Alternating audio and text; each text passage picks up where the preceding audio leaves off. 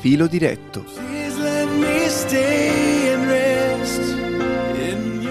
Meditazioni registrate presso le chiese cristiane avventiste italiane.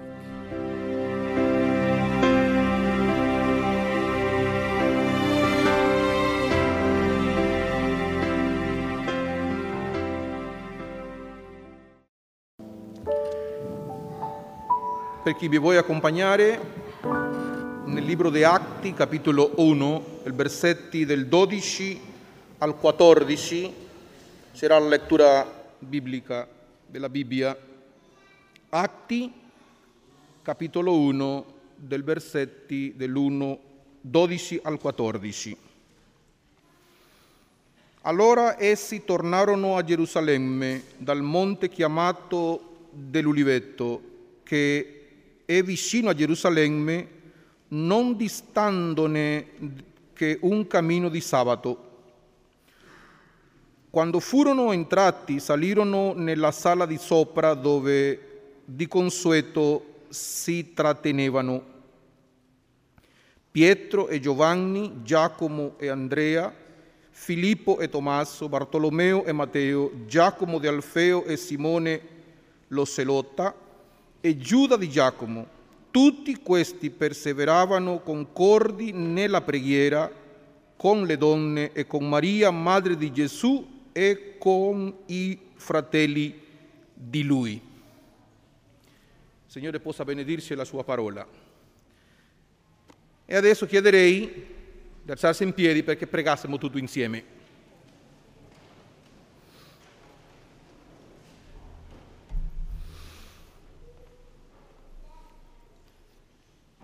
Padre eterno e Dio di amore e misericordia, ti ringraziamo ancora per il tuo grande amore.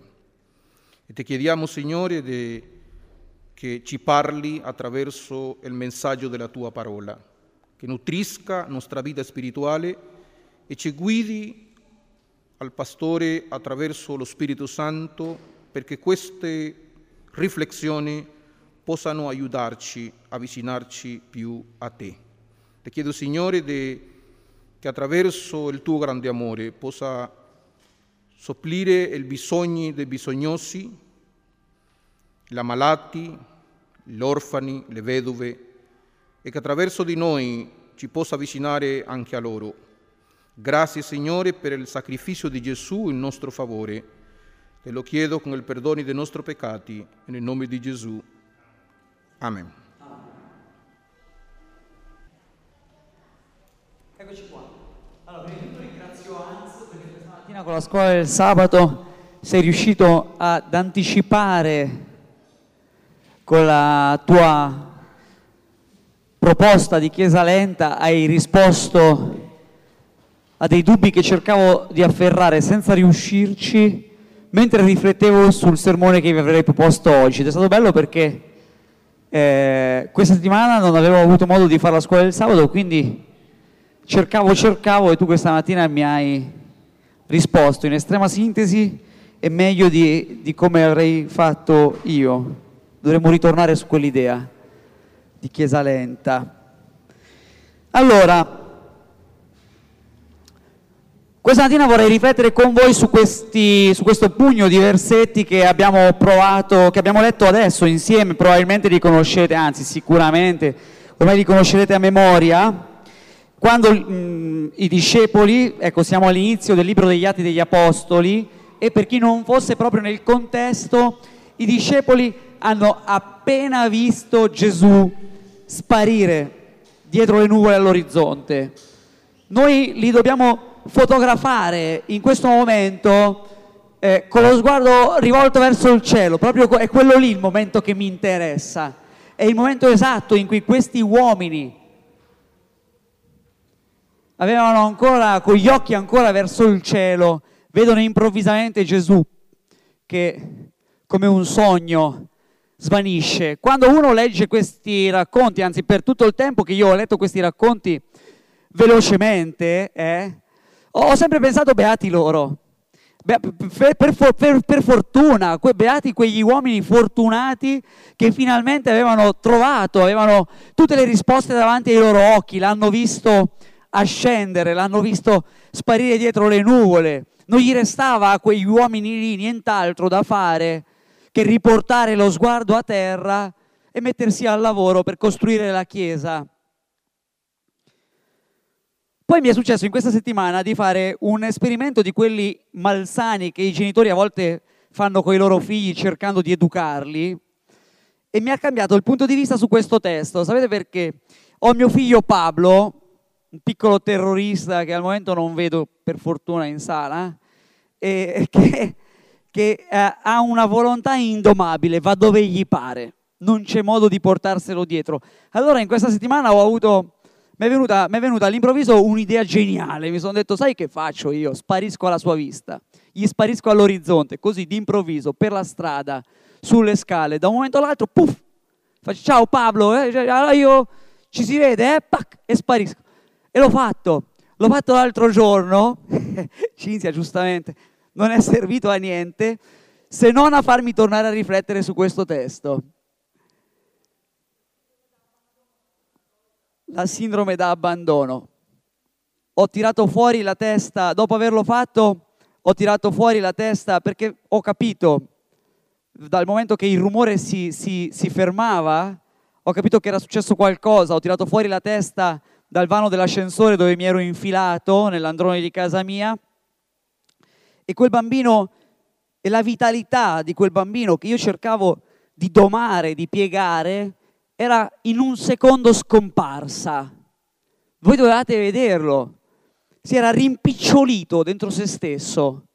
Continuava a guardare l'orizzonte lì dove c'ero io, ma nel momento in cui non mi vedeva più, non mi aveva più visto, era scattata in lui come una pioggia di domande. Non, non, non, non, ci ho parlato perché mio figlio Pablo ancora non parla, ma era completamente paralizzato, una paralisi da abbandono. Ecco questo, questo sentimento, quando proprio nel vederlo con quegli occhi, è stato bello perché nel ricomparire non ci ha creduto subito. Quando mi sono ripalesato davanti a lui, ci ha messo un po'. Ho dovuto per un po' di volte dire vieni Pablo, vieni, quando finalmente poi si è convinto, mi è corso incontro no, ad abbracciarmi, trauma finito, per fortuna papà rinsavito, ci auguriamo non, non si faccia prendere da troppi di questi esperimenti.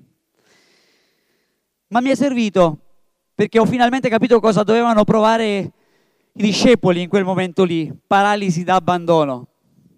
Paralisi da abbandono, e ecco, Qui più o meno quello lì doveva essere lo sguardo dei discepoli mentre vedevano Gesù scomparire all'orizzonte.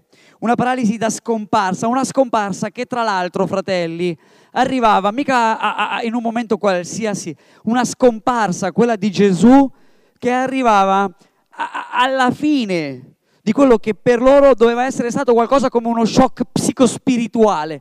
Cioè gli si era stravolta la vita a quegli uomini lì, era come se li avessero infilati negli ultimi 40-50 giorni dentro un frullatore che se li era frullati tutti quanti per bene, non ci capivano più niente. Avevano visto morire Gesù, avevano visto morire Gesù che era per loro una guida, un maestro, era diventato un loro amico, era diventato anche il loro progetto di vita.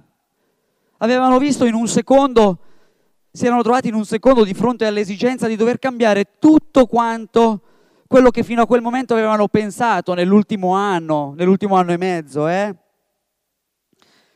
Avevano visto finire le loro aspettative, avevano visto finire un progetto, avevano visto morire appunto un amico. Eh? E non era mica solo morto, poi era pure risorto.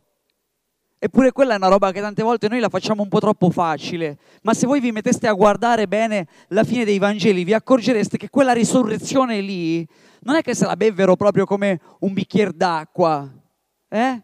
Pure quella fu un evento stravolgente, al punto che Gesù dovette tornare e ritornare, come me con Pablo, ma mica una volta, due, tre volte rifece la scena, perché non ci credevano, perché era una roba così incredibile, altro che la risposta a tutte le domande, altro che momento di chiarezza, momento di rivelazione, un momento di confusione totale, un momento di panico totale. Gesù deve mangiare con loro, deve far toccare loro le ferite. Gesù deve convincerli e riconvincerli e qualcuno fino all'ultimo non si convince. E poi, Gesù deve ricominciare a parlare. Il libro degli Atti lo raffigura no? nel primo capitolo mentre parla e parla e parla. E la cosa bella sapete qual è se ve lo leggete? Che quelli non lo capiscono lo stesso, ricomincia a dire parole incomprensibili. Gesù non perde l'abitudine con la morte, potremmo dire, con la morte e la risurrezione. Non si fa più chiara la situazione, comincia a raccontare di questo regno di Dio che doveva venire dal cielo. Adesso pensate quegli uomini lì, no? che tante volte noi liquidiamo troppo velocemente come dei beati. Quegli uomini lì che non avevano le nostre conoscenze astronomiche sicuramente, ma roba dal cielo non ne avevano mai vista venire, così come noi. A un certo punto sentono questa storia, sentono questo racconto di un uomo che da lì tornerà, di un regno che verrà da lì. E per loro era incredibile come per noi, sentono di questo Spirito Santo che era tanto conosciuto a loro quanto lo è oggi a noi. Un'evanescenza. Ecco, con le dovute differenze.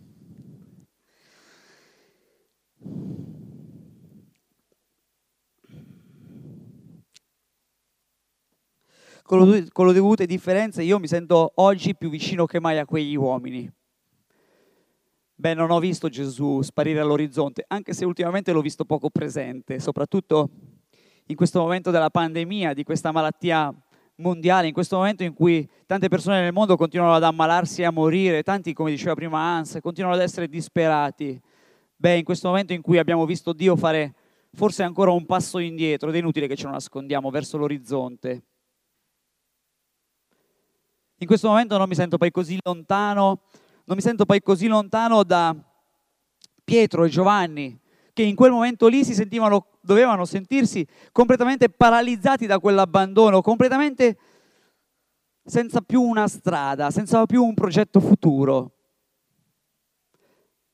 Gesù era salito su nel cielo, ma quando loro hanno riportato gli occhi a terra, ecco quell'istante lì, io vorrei che voi, in quell'istante vorrei che voi provaste ad entrare non c'era più una direzione, non c'era più un posto dove andare, non c'era più un progetto, perché quello che aveva il progetto se n'era andato senza dire come andava portato avanti quel progetto lì. Non aveva lasciato il libretto delle istruzioni, la strada da fare, i passi da sistemare no? per avere successo.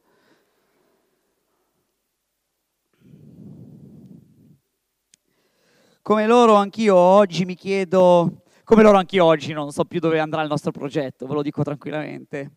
Come loro anch'io in questi periodi, in questi mesi, in queste settimane, tante volte, anche questa settimana, mi sono mi sono addormentato chiedendomi che ne sarà della mia chiesa, della mia fede,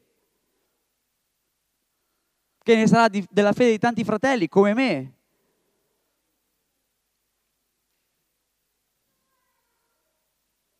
che in questo momento si sentono stravolti, mixati come dentro il tritatutto. Ecco, il libro degli atti, questo racconto mi dice, dice questa cosa inconsueta, parte da poco, eh? mi dice che nel momento esatto in cui questi uomini riportano lo sguardo a terra ed è quello lì lo sguardo, lo sguardo di chi si sente perso, quegli uomini prendono una decisione piuttosto pragmatica, un passo alla volta ci si dice, no? ogni tanto fanno una piccola cosa, una piccola cosa ma significativa. Tornarono a Gerusalemme, ci leggeva Dionisio, tornarono a Gerusalemme e nello specifico tornavano nella camera di sopra, in un posto preciso. Probabilmente loro che erano persone che venivano da fuori, eh? non erano mica gente di Gerusalemme, loro tornano, tanti di loro, nell'unico luogo che conoscevano, in quella città lì, che era una città straniera. Ma il luogo di sopra, la stanza di sopra, non era solo quello. Se ci pensate, quegli uomini, eh, questi qua che tornano a Gerusalemme, che tornano alla stanza di sopra, decidono di tornare nell'ultimo posto dove hanno mangiato con Gesù, dove hanno fatto l'ultima cena. Decidono di tornare nel posto dove Gesù ha detto loro, ha spezzato il pane, dicendogli che quello era il suo corpo che dava per loro decidono di tornare nel posto dove molti di loro si sono nascosti, dopo essere scappati il venerdì sera in cui Gesù fu arrestato. decidono di tornare nel posto dove alcuni di loro si sono riparati, si sono messi in fuga quando erano pieni di paura che le guardie romane andassero a perseguitarli, dopo che avevano tradito, dopo che avevano abbandonato, sono tornati lì, tutti quanti lì, in quella stanza di sopra.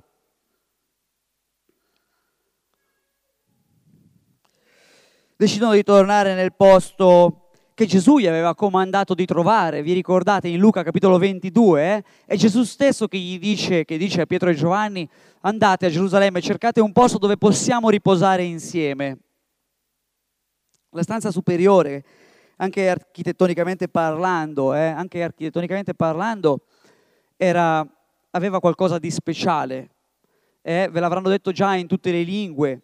Era, era un, una rarità che in Israele si trovasse una casa a due piani. Le case in Israele, le case della gente comune, avevano un piano solo, un piano dove si dormiva e quando era bel tempo e, e, quando era brutto tempo si mangiava, cioè raramente. La casa non era un posto da vivere, era più che altro un luogo di passaggio. Le tue faccende quotidiane le svolgevi fuori, all'aperto. Chi aveva i soldi? Chi aveva i soldi aveva una casa a due piani e il secondo piano era di solito quello dedicato alla ricreazione, era quello dedicato alle preghiere, era quello dedicato agli incontri politici, diplomatici, era quello dedicato agli incontri importanti. La stanza di sopra era il luogo dove tu uscivi dal tram tram della vita quotidiana per ritornare nella tua vita, per ritornare nella tua vita ricaricato. Guardate, un'ultima cosa, me la sono studiata questa roba della stanza superiore, non ci avevo mai fatto caso perché io non sono uno di, quello, di quelli tanto attaccati ai luoghi. Fino al capitolo 12 degli Atti, la stanza superiore è il punto di riferimento della Chiesa che nasce. La casa, quella stanza superiore, tante volte si dice tra le coppie, no? Se questi muri potessero parlare. Ecco, la stanza superiore è quella che non ha visto solo i ritornati, gli scappati, gli impauriti, le ultime cene, i sentimenti forti, le liti, è quella, è quella da cui poi la Chiesa riparte e si ricostruisce. È il luogo, è la casa della comunità, è la casa dove vive la fede comunitaria, la fede vissuta in gruppo. Mm? Ho trovato questo, in questo libricino che mi sto leggendo di Vittorio, eh? Vittorio dice, parla, parlando dei bisogni delle persone, a un certo punto dice, le persone hanno il bisogno di un luogo che offra radici. Cita Paul Tournier, dice l'uomo ha bisogno di un luogo, ne ha un bisogno vitale. La vita non è un'astrazione, la vita non è un'astrazione. Esistere vuol dire occupare un determinato spazio vitale cui si ha diritto. Avere un luogo, avere un luogo significa esistere in relazione ad altro, ad altri. Non si tratta soltanto di geografia, ma di orientamento, di appartenere ad una storia e a degli affetti. Non solo una persona, non solo le persone hanno bisogno di un luogo, anche la fede, anche la Chiesa, anche il nostro vivere come Chiesa ha bisogno di quel luogo, di uno spazio che sia uno spazio di memoria, che sia uno spazio di affetti. Eh? Il libro degli atti, che è il racconto che ho voluto prendere come spunto questa mattina, sembra dirmi proprio questo, dirmi che la comunità, la vita comunitaria, la fede vissuta comunitariamente ha bisogno di un luogo da abitare, un luogo che si, perché la fede non è una roba astratta, è un pezzo di vita concreta ed è concreta nella misura in cui trova uno spazio dove esistere. Non è una roba che te la puoi infilare negli anfratti della vita mentre vai a lavorare, mentre fai una telefonata, ci metti la preghiera, tac. La fede, quella seria, quella vera, quella costruita insieme ai fratelli, è qualcosa che ha bisogno di, del suo nido. Atti 1 dice, tra l'altro, citando quel testo lì, no? Dionisio ha tradotto, la nostra nuova riveduta traduce di consueto si trattenevano, Pietro, Giovanni. Una traduzione migliore, una tra- la traduzione potrebbe essere migliore se suonasse più o meno così, erano dimoranti. È così che dovrebbe essere. La nuova riveduta sembra più protendere per il nostro modello di chiesa, per quello che abbiamo sostanzialmente sostenuto noi, una chiesa dove si va a mordi e fuggi, a spizzichi e bocconi, no? Una consuetudine che ogni tanto ti intrattiene. Invece quelli proprio ci vivevano, ci dimoravano, una, un dimorarci che continuava.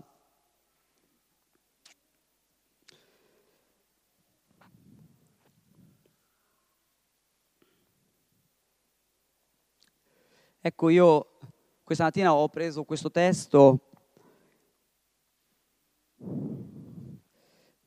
e mi dovete scusare se l'ho preso un po' come scusa per dirvi che la nostra fede, quella che viviamo insieme, ha bisogno di un domicilio, ha bisogno di ritrovare un domicilio, ha bisogno di ritrovare una casa comune.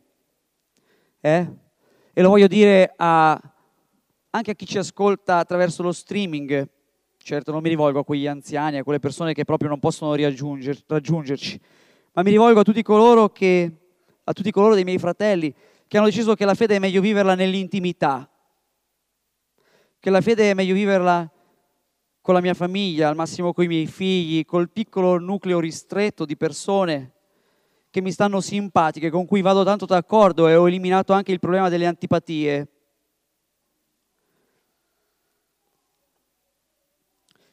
Ecco, il libro degli Atti sembra dirmi che il luogo della comunità invece ha una sua importanza concreta. La Chiesa, quella fisica, questa qua che abitiamo, ha la sua importanza concreta. Questo spazio in cui io vivo la mia fede, parla della mia fede, racconta della mia fede. E quante cose potrebbe dire di noi, come le mura di casa nostra, eh? La Chiesa è un luogo in cui cammini diversi, esperienze diverse si incrociano, vengono a dimorare insieme. È importante per i fedeli la Chiesa, è importante per i fedeli come il letto coniugale lo è per gli amanti. Scusate se uso questa immagine un po' forte. Il letto coniugale per gli amanti, almeno per me e mia moglie, è il posto dove tutte le sere torniamo.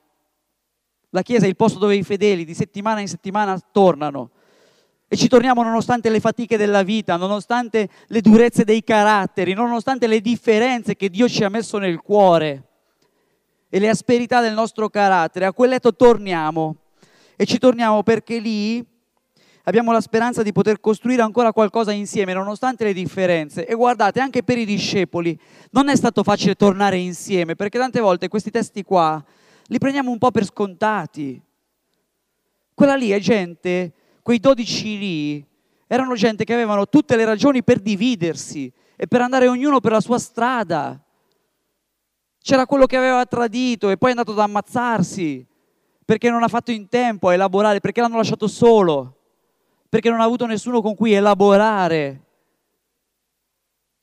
quel dramma che aveva vissuto dentro lo stomaco, ma non era l'unico, perché tutti avevano tradito quella sera. Quella lì quella di quegli uomini, è una comunità disfatta, è una comunità di uomini che Gesù aveva scelto diversissimi l'uno dall'altro. E in quel momento di difficoltà, le loro differenze, i loro caratteri, potevano tranquillamente, di fronte alla fuga, di fronte alla paura, di fronte all'abbandono, di fronte alle visioni diverse di, che, di quello che sarebbe dovuto essere la Chiesa, quegli uomini avevano tutte le ragioni per dividersi. E invece tornano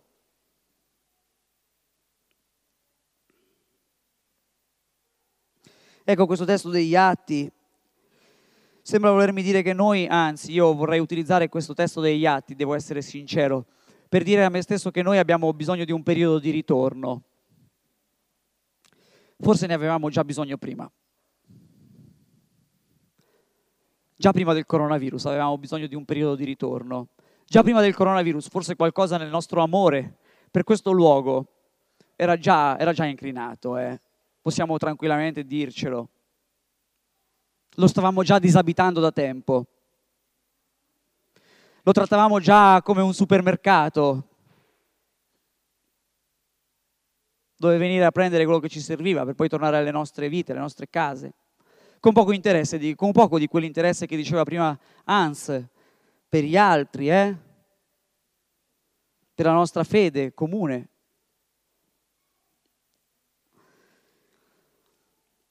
Poi il coronavirus ce l'ha mostrato chiaramente. Il coronavirus è stata una rivelazione, un'apocalisse. Ci ha mostrato che forse qualcosa del nostro amore per questo posto stava già scricchiolando. E adesso, adesso io vi leggo questo, vi ho letto questo versetto degli Atti degli Apostoli per dirvi che noi abbiamo bisogno di ritornare insieme, di ritrovare uno spazio comune da abitare, forse da abitare anche con la difficoltà delle mascherine,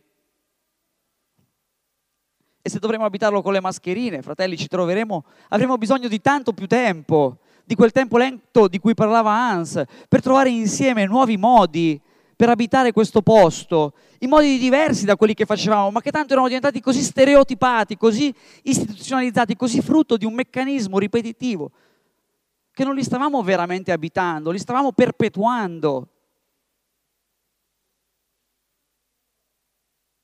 Noi abbiamo bisogno di reinventare come abitare insieme questa casa con amore. E abbiamo anche bisogno di rimettere insieme un bel po' di pezzi, come quei discepoli lì. Quei discepoli lì si chiudono per, guardate, dentro quel luogo di sopra, non è che ci si chiudono per un'oretta, fanno la preghiera, escono e se ne vanno a conquistare il mondo. Ci stanno un sacco di tempo. Quest'ultimo momento, dopo la scomparsa all'orizzonte di Gesù, dura dieci giorni, che poi biblicamente va a intendere la completezza, il numero, il numero completo per eccellenza, no? il numero minimo perché una realtà abbia ad essere. Ci stanno il tempo sufficiente. Ci stanno il, il tempo sufficiente a cosa? Il tempo sufficiente a ritrovarsi l'uno davanti all'altro, ad appianare quelle strade che le avevano divisi, a ritrovare una strada comune, anche noi, come loro, abbiamo da, mettere, da rimettere insieme dei pezzi che si sono rotti. E non c'è bisogno che ve lo dica io. E non si sono rotti durante il coronavirus. Si erano già rotti prima, poi il coronavirus ce li, ha, ce li ha messi di fronte agli occhi. Il coronavirus ha alzato il tappeto e ci ha fatto vedere che i cocci erano tanti. Troppe volte durante il lockdown, troppe volte fratelli durante il lockdown telefonando, telefonandoci, mi sono sentito dire, ma do come sto bene, senza più quel fratello con cui litigo tutti i sabati. Mamma mia, non litigo più il sabato, sto alla grande, con mia moglie ci diamo sempre tra l'altro ragione, non c'è più nessuno che mi contrasta, l'ho pensato anch'io, non c'è più nessuno che mi rompe, eh? che mi rompe perché ha un'idea diversa dalla mia, perché vorrebbe che facessi le cose diverse da come le faccio, diverse da come mi piacciono, perché concepisce la musica, i giovani, i compagnon, tutto quanto in un altro modo. Come sto bene adesso che non devo più vedere quella persona con cui ho litigato dieci anni fa e poi ho messo da parte. Come sto bene adesso che non mi devo più sentire in colpa perché non gli ho chiesto scusa, perché non mi ha chiesto scusa. Come sta bene adesso che non devo più evitare nessuno all'ingresso che non ho più nessuno che mi toglie il saluto perché cinque anni fa ha litigato con tutta la mia famiglia.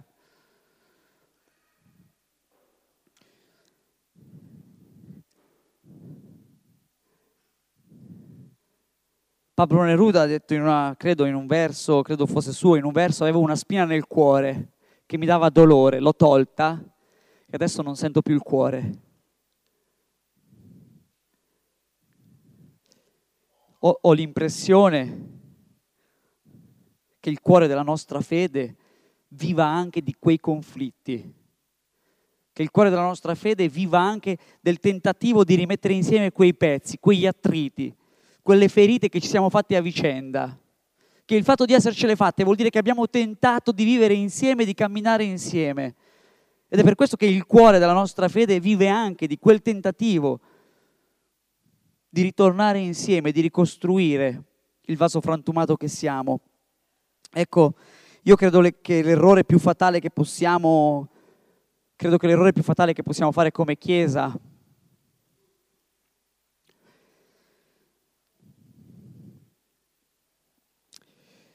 sia quello di decidere come gruppo di uomini di fede, sia quello di decidere di non tornare. Primo errore. Primo errore, non lo, non lo faccio in modo minaccioso, eh? non è per portare iella a chi sta lontano, a chi, deciso, a chi ha già deciso di non tornare più. a chi ha già deciso che è più sicuro nel vivere la sua fede, che si sta meglio, che si sta più rilassati, con la coscienza migliore a casa propria, ecco, secondo me lì, lì c'è il rischio di non sentire più il cuore alla lunga. C'è un altro rischio. L'altro rischio è quello di essere qua, di venire qua e di cercare di costruire una routine di fede che aveva già finito il suo tempo.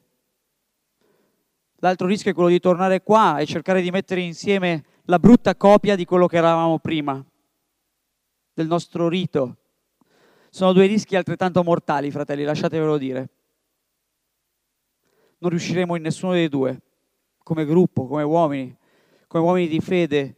Noi possiamo ritrovare una strada per la nostra vita comunitaria soltanto se come diceva Hans, ci prendiamo quel tempo che è un tempo che sarà dolorosamente lento, dolorosamente lento, un tempo fatto di chiarimenti, un tempo fatto di stare insieme concretamente negli stessi spazi, a parlarci di quelle liti che non abbiamo risolto, a parlarci di quelle cose che non ci piacevano più e ci avevano stancato, a parlarci di come vorremmo vivere insieme questa fede, di come potremmo riprogrammarla in questa situazione difficile, solo se affronteremo la sfida di questo tempo lento.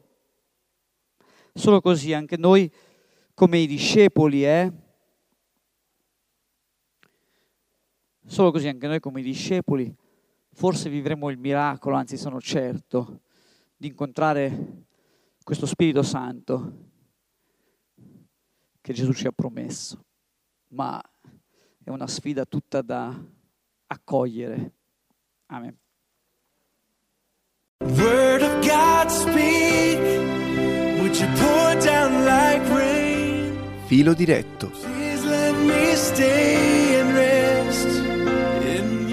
Meditazioni registrate presso le chiese cristiane avventiste italiane.